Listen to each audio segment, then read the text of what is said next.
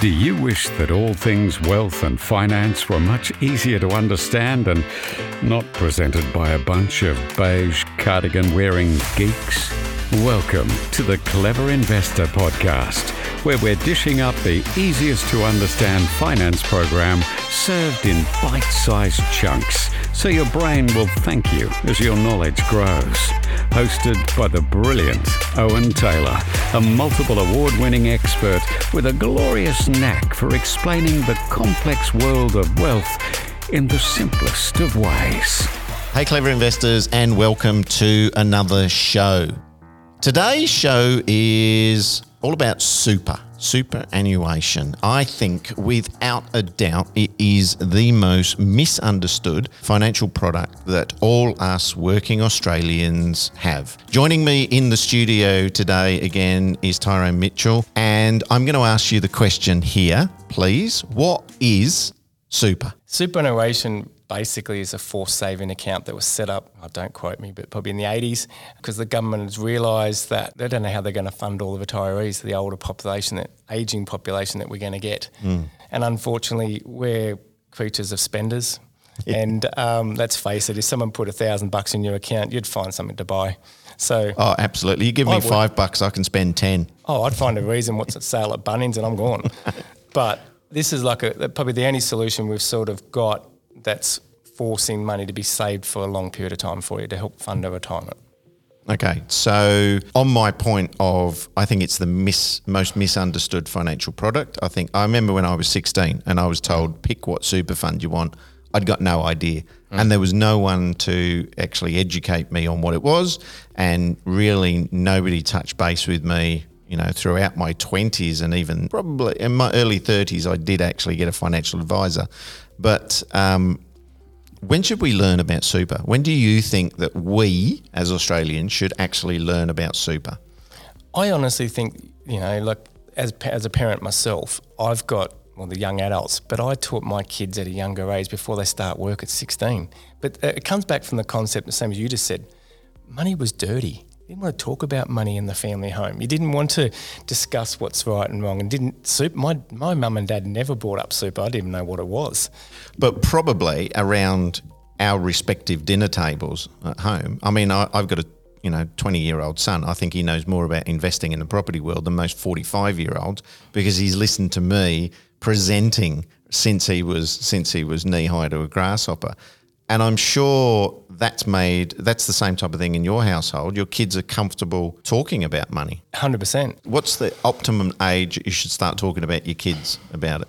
Oh, put them on the spot. Uh, I think around that 15, age 16, when they're just about to start work. If you can get into learning when they're, you know, I know it depends on the child. You know, some people want to listen, some don't. Yeah. Um, you might be paying them pocket money. If you're doing that anyway, why don't you educate why? We actually just had that discussion off air, you know, going, well, you know, I used to go to the kids, can you do this and we'll give you 10 bucks? And then they'd save that $10 and go and blow it. But yep. then they knew the definition of hard work and they understood that's cash flow. Oh, it took me that long to get that whatever amount it was, and how quick it went. Yeah. So as soon as you start doing that, it's probably the ideal time to start talking about cash flow, budgeting.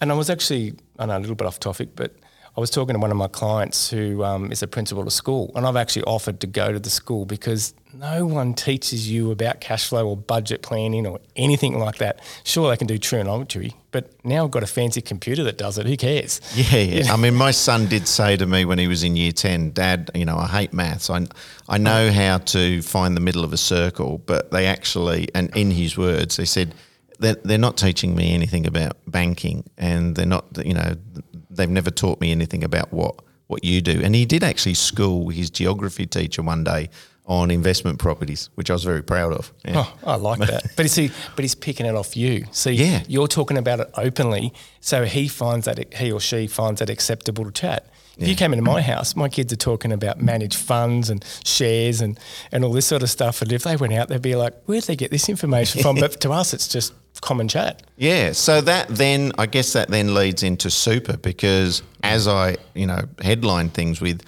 I think, I don't know if you agree, it's the most misunderstood fund. It's this thing that you can't do anything with until you're you're old and grey And when you're asked to sign up to a super fund, you're young and bulletproof. And don't give a crap. Yeah, and, that- who cares? It's I for the that. oldies. I don't get that and- till I'm later. yeah, yeah, and you think that thirty is old, you know, when you sign up for super.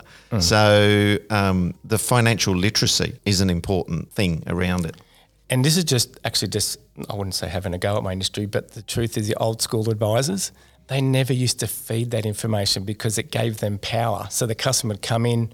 It's it is so confusing. There's too many options out there, and then I'd come in and go, hey, "What's the best advice for me?" And then I'd give them that one, and the customer goes, "Oh, okay." But instead of spending the time and flipping it and going, "Well, here's the different types of super funds. Here's the pros and cons. Here's the cost to run it," and giving the customer a choice, and it actually in turn makes them understand it better.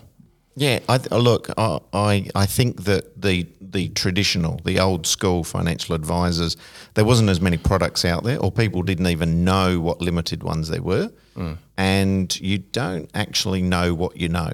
So ask, you don't know what questions to actually go and ask, and so the, the I mean, this then relates back to it's easy to push. It's so easy to do nothing. Oh, the fear factor. And the other thing too is a lot of the super funds, they're worth trillions of dollars. They can afford some fancy marketing to make themselves look better. And as you just said, people go, oh, that sounds great. I saw it on the telly. And they probably are a good fund, but you don't know, do you, until you break it down. So let's say you've got a, a, a life couple, okay? Um, their circumstances are going to be different. Their their fam because there is the, super has to have uh, an insurance component within it, They're actually opted in or out these days, so not always. right? Okay. And so, what can you opt? Can you opt in to get more coverage? You, you can. So when you fill out a form, you're sometimes given it, but you have to be over a certain age to get it. And you have to sometimes have contributions going into it for 12 months to get, say, income protection or something like that. Um, but and, and they've changed it a bit now, but some of the industry funds, you don't make any contributions for 18 months. They could turn off their default insurance. So it's always an option. And then I think I mentioned on the last podcast was if they've got their default cover and you want to increase it, you have to do an application, which might include some general health underwriting questions. That's within the actual super fund. Or the other option is you get more comprehensive insurance with a retail provider that probably covers you more for your occupation. I mean, when I had my financial planning business, I used to describe to people and, and say, look, uh, I'd have clients that go, well, look, I've had this life insurance for years or this. I mean, everybody summarises it as life insurance. You and I know there's more to it. It's, it's not just life. And probably more important for most people, and especially if you're a single person, you don't necessarily need life, but you need the disability insurance. That's an important thing, all right? Income protection. Income because they're being protection, if idiots on the something- yeah. weekend or whatever. Yeah, and you need to change that as your circumstances change in life and what you should up it to. And there's a point that you might not need as much of this as well. Can you figure all that out on Dr. Google? If you ask Dr. Google, he'll say yes, but no. Uh, I mean, even with all this um, AI they're talking about bringing into our industry and stuff like that, they're all just going to be defaulted amounts and generic sort of stuff, which is great, but it's not tailored for you, is it? You don't know what's your circumstance, how much do you need, you know. You and I, we might paper cut ourselves. We're not a high risk, but you know, but the people there out, out my way, they're underground blowing up crap. So you know, like Yeah. it's a big difference is what you need. Um, from my experience, and um, uh, what put a lot of people off is they see it as uh, as just another expense, right? So their their salary may have gone up, and then people like you and I sit down with them and say, "Well, th- here's an insurance policy, and obviously there's a there's a price tag that goes with it, uh, you know." And then they just look at it as as money going out of the bank. They're not actually they're not actually getting a return on it. And going back to what you said, that even makes the whole superannuation complexity even more because then you've got super alone, then you compound it with insurance. It's a nightmare.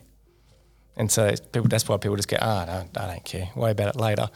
But I actually had a customer, and I'll fin- I won't hold you up too much, but I had a customer that I did all the work, set them all up, gave him the right insurance. Um, oh, don't quote me on his age, he might have been 58 or something like that. Anyway, then one year came up his anniversary account. His premium went up five hundred dollars, which is not. Some people it's a lot, some people it's not. In the scheme of things, the age it wasn't a lot. He goes, I don't need this crap.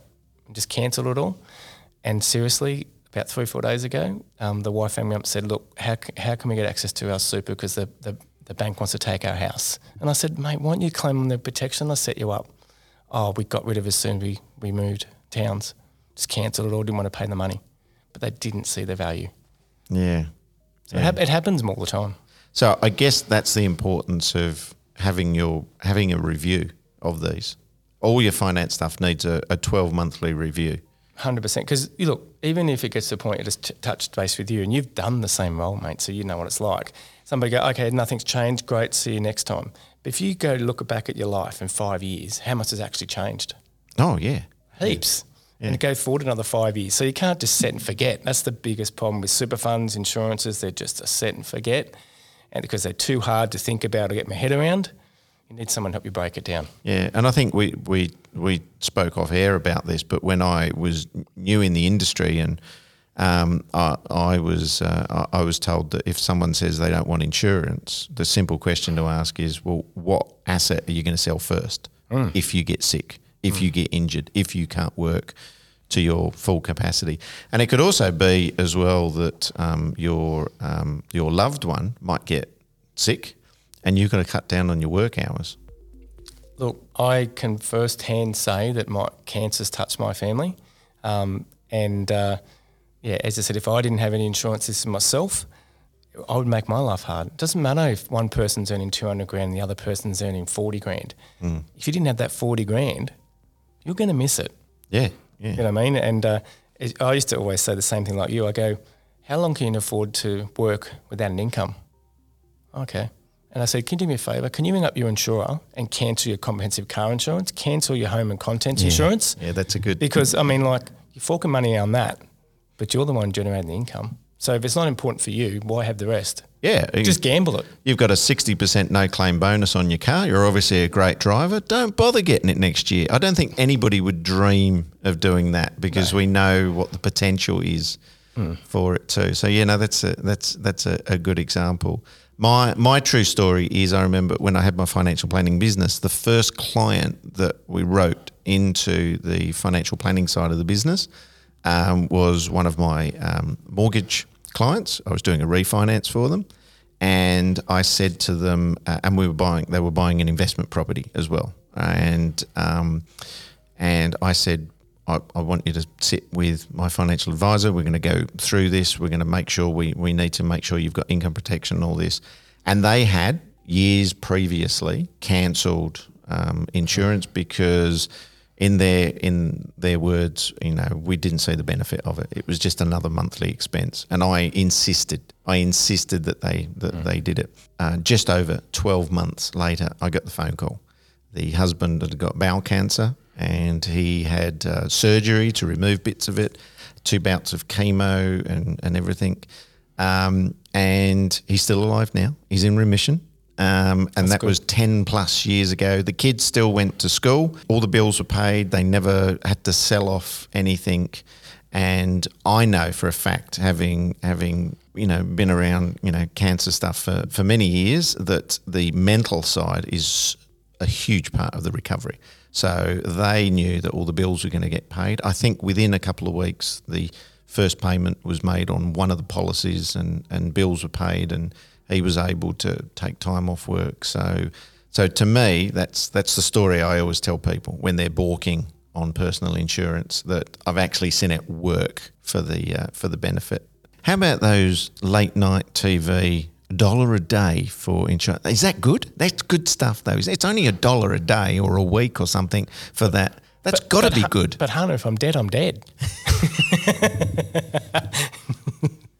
True. Who knows? I mean, look, at, at least it's getting it out there, but depends on the type of cover, obviously. You know, I mean, most of the time it's very limited or basic at the end of the day. Yeah. So if, you, if you're paying all this money, what's the chance of you getting a claim and getting paid? That's what I always. That's what I always say to everyone. The Yeah. the day. Yeah, and I'll be bold and say this that insurance companies don't really want to pay out. So if you haven't disclosed something, maybe, and you don't have to comment on this, I'll cop all of this. but that's that's why you've got to be you've got to make sure you're putting the right stuff down, and you've got the right insurance for what your circumstances are, and you're not misleading anybody and, and anything like that because it's it's a business at the end of the day. Hundred percent, and that that's what I was, said before. I think in the previous podcast, the difference of one insurance that's given to you, and one that you actually gone through the questionnaire about your family Yeah. health, and they, they can ascertain the risk, and then they're willing to give you a higher cover. Yeah. You do that right thing first, you don't have to worry about the rest. Yeah, yeah. So I suppose I mean the insurance that you're given as part of whatever super fund you're in 100%. is a is a one size fits all type of thing. So it's it's like a, oh, the one you get given, yeah, that's yeah, right. the one you get right. given, and then Yeah. and then I mean part of your expertise, your colleagues' expertise is then okay, we can top it up with with something from over here and from over there, what your circumstances are, and reevaluate over the years as to if you still need it or if we update it. Because obviously, you know, if someone comes to you and it's it's twenty years later and they've built up five million dollars worth of investment properties, they might not need. Hundred percent agree. Yeah, You don't- 'cause- it doesn't always need it. Then they're kind of self-insuring themselves. That's the risk that you can then help evaluate with them. And as you said, if you're in that position, you probably don't need it. But as you said, it's something to always reevaluate as you go. Hundred percent. Cool. Thank you for coming in again today. My pleasure. Um, if anybody's got any questions, shoot me through. Put it in the uh, put it in the chat box. Email me, whatever you need to. I'll put some notes in the uh, in the show notes about you as well. But thanks again. And if you enjoyed the show, please hit that like button. Refer your friends to it, and I'll see you again next week for another edition of the Clever Investor Podcast. You have been listening to the Clever Investor Podcast, proudly sponsored this week by Blue Wealth Property. Are you ready to start a new investment journey? Get in touch with the industry leaders, Blue Wealth Property. Blue Wealth have a proven track record in using research to identify growth markets, and Blue Wealth have supported thousands of Australians to buy the right property in the right market at the right time. Go to bluewealth.com.au.